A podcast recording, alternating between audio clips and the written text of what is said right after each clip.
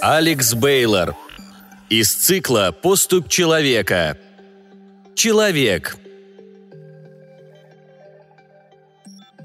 Часть первая.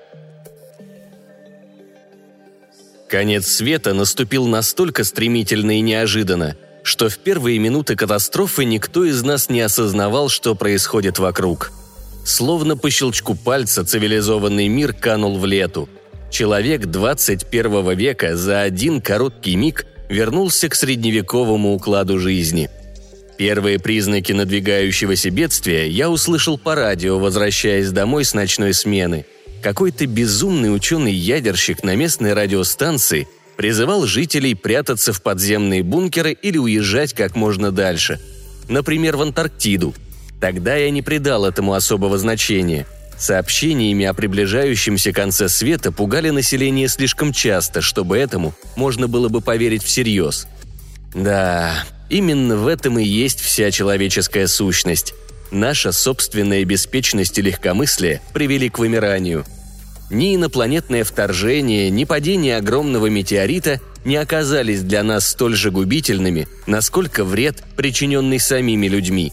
И вот теперь, каждый раз пытаясь заснуть, мне снится один и тот же сон. Раз за разом я переживаю день перед концом света. День, в который я видел живого человека в последний раз. Часть вторая. Жаркое июльское воскресенье началось с блинчиков с малиновым джемом и предложением жены провести выходной в парке. Флора всегда отличалась своей неиссякаемой тягой к жизни – она никогда не могла усидеть дома больше двух дней. Сев за стол, я обратил внимание на включенный телевизор. Одному из многочисленных миллионеров нашей страны, несколько лет назад получившему условный срок за денежные махинации, вручал награду сам президент. Однако, по всей видимости, все сразу же забыли о том, что этот краснолицый толстосум заставил голодать их же детей – Зато теперь, видя, как президент вручает ему награду за неоценимый вклад в развитие школьного образования, они готовы его боготворить. «Господи, Флора, выключи эту чепуху! Противно смотреть на этого лживого идиота!» В эту секунду я сразу же подумал о том, как было бы здорово, если однажды вся эта мерзкая притворность, присущая каждому из нас, исчезла бы навсегда. Совсем скоро мне пришлось пожалеть об этих мыслях. Флора улыбнулась и довольно кивнула – «Согласна». Она выключила телевизор и положила пульт в карман фартука. «Но на футбол я тоже не переключу. Нужно меньше пялиться в этот ящик. После завтрака едем в парк». Я закатил глаза и, пытаясь как можно дольше не отвечать, поглощал блин за блином. «Не будь занудой, Майлз! На дворе такая чудесная погода, и я просто не позволю тебе чахнуть дома весь день». К моему собственному удивлению, долго меня уговаривать не пришлось. Не знаю, сыграли ли блинчики в этом ключевую роль, но так или иначе, к половине одиннадцатого я уже сидел за рулем своего Ниссана. Флора соорудила пару сэндвичей с ветчиной и сыром, и мы отправились в парк. Не умолкая всю дорогу, она тараторила о необходимости перестановок в гостиной, возмущалась нелепостью новой прически приятельницы с работы и о прочих мелочах, никоим образом меня не интересовавших – я старался поддакивать как можно убедительнее, однако уже через 15 минут нить разговора была утеряна.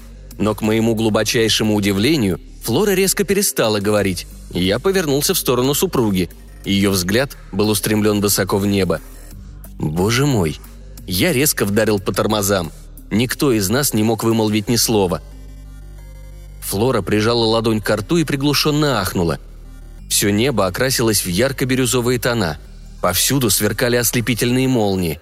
Раздался оглушительный раскат грома, и в следующую же секунду с неба хлынул дождь. Я оглянулся на Флору и увидел неописуемый страх в ее глазах.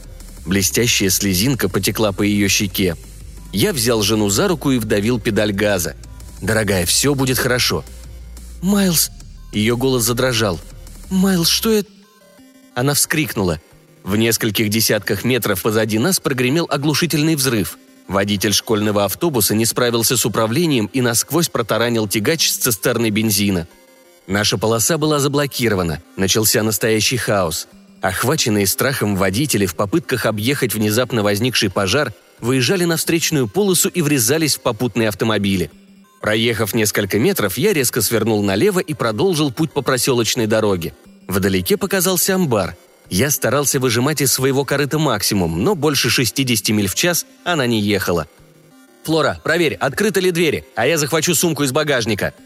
Через мгновение сверкнула ослепительная вспышка молнии, и все затихло. Я потерял сознание. Часть третья.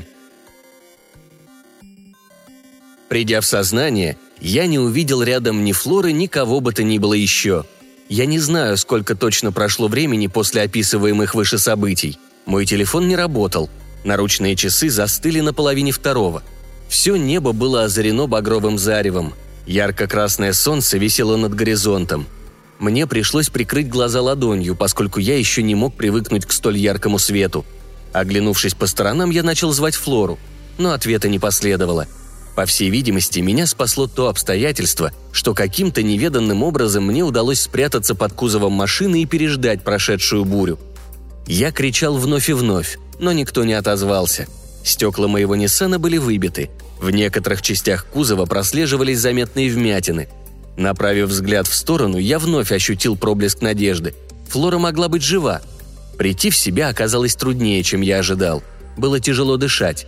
Температура воздуха превышала все мыслимые нормы. Было не меньше 50 градусов. Капли пота застилали глаза. Немного продвинувшись в сторону амбара, я споткнулся о камень и рухнул на землю. И в этот момент я осознал, что в округе стояла гробовая тишина. Ни пения птиц, ни звука проезжающих машин, не было слышно даже шума листьев. Двери амбара были заперты, внутри никого не оказалось. Выбившись из сил, я рухнул на пол и припал спиной к стене – в это просто невозможно было поверить. Происходящее со мной походило на дурной сон. Я бил себя по щекам в надежде проснуться от этого кошмара. Наивный глупец. И вдруг раздался пронзительный шум сирены. Подняв взгляд к небу, я увидел вдалеке яркий проблеск света –